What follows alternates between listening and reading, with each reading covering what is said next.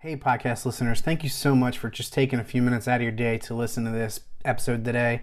Hey, I would love it if you would consider subscribing to this and also leaving a, a rating and review. That would mean so much to me. Thank you guys. Have a great rest of your day.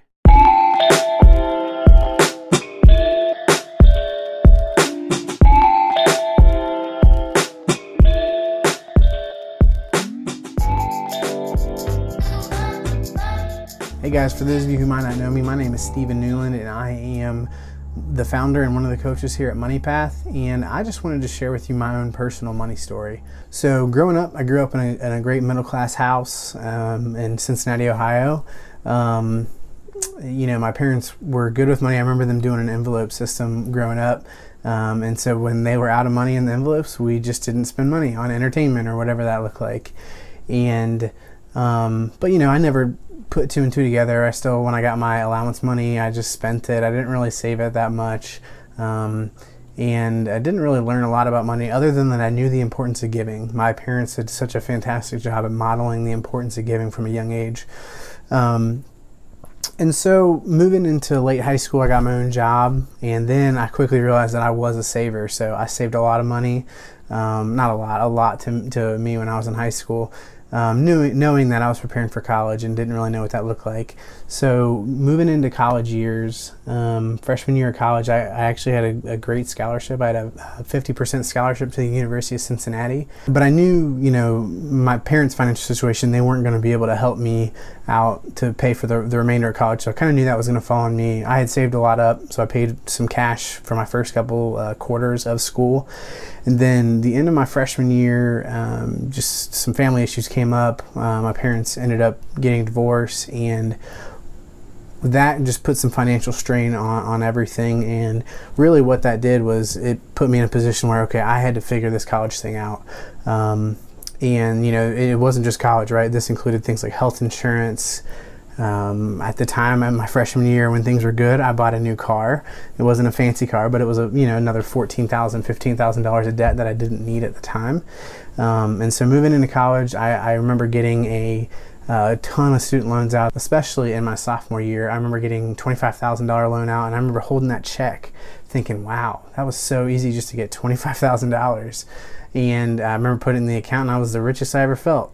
Um, and so but i remember so i was a, i was a finance major so i knew everything that i was doing right right? I knew i was i was a 19 year old expert in financial matters. And so what i did was i took extra loan money out i remember getting a few thousand dollars extra out and thinking that oh, i'm just going to invest that. And by the time i end uh, college i'm going to have paid off all my student loans. So you know, this was around 2007, 2008, and for those of you who don't necessarily know what happened, that was very shortly before the market completely tanked. So here I was, a 19 year old college student, taking extra loan money out to try to invest money to pay off my student loans during the one of the biggest financial crises we've had in our country's history. So uh, I was up against some steep odds there. I still worked, but I spent most of it. I didn't really budget well. Um, I traveled a ton, which I don't necessarily regret that, but I traveled a lot, and so any money that I did make, I, I spent it. Um, and so coming out of college, I ended up having about $55,000 of student loans and car loans together. And I ended up working um, at a company in Atlanta, uh, just a corporate finance job. And my starting salary was 42000 So here I am thinking, okay, my debt payments or my, my the debt the amount of debt that I have is is one and a third times my starting salary for an entire year, let alone rent, food, transportation, et cetera, et cetera, et cetera. So I was just sitting there. I remember my first got my first paycheck. I was like, I don't know. Um, you know, I, I, just, I just, I knew it was a big mountain. I didn't know how to climb out of it. And so what I did is I just started attacking it. Um, I didn't really have anybody hold my hand, walking me through this stuff. I just intuitively knew. I to to start tearing into this debt, I had to pay more than the interest was every month, and that was the only way that I was going to get ahead of that curve.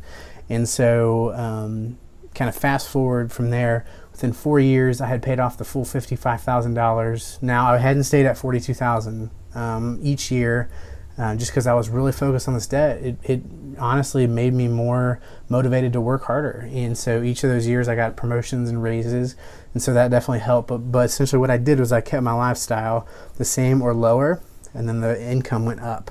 So I kept my lifestyle here, maybe a little bit lower, and income kept creeping up. And this gap right here, I just used to throw at the debt.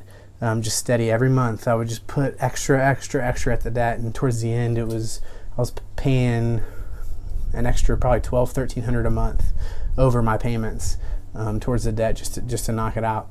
Um, the moral of the story is I really didn't know this stuff. Um, my parents certainly modeled decent um, financial, you know, habits growing up. Uh, it was just one of those things I was just never sat down and said, here's how to do a budget. Here's the importance of doing a budget. Here's how to track your money, um, and here's how to kind of adjust it. Here's you know the importance of or, of understanding how debt can have an impact on your financial situation. Um, so so just learning a lot of those things kind of the hard way, but that's really my own personal experience is what motivated me to want to start helping people in this area. Started volunteering um, just to help people do budgets, figure out how to do budgets, and then I eventually uh, quit my corporate job to go work doing full time uh, financial counseling, uh, overseeing a financial counseling program at a local church. I hope my story, um, this is the abbreviated version of it, I hope this encourages you. There's no shame in not knowing or not having confidence in money. If you've never been taught it, you probably weren't taught it in school. Your parents might not have sat down and taught you this stuff. They might have modeled it, but they might not have taught it to you. There's no shame in that. If you don't, if you've never been taught something, how do you just know? You don't just snap your fingers and know. So I just want to encourage you take a next step, talk to somebody about it. It doesn't even have to be us. We just really want you to help gain confidence in this area of money so that you make decisions going forward more confidently.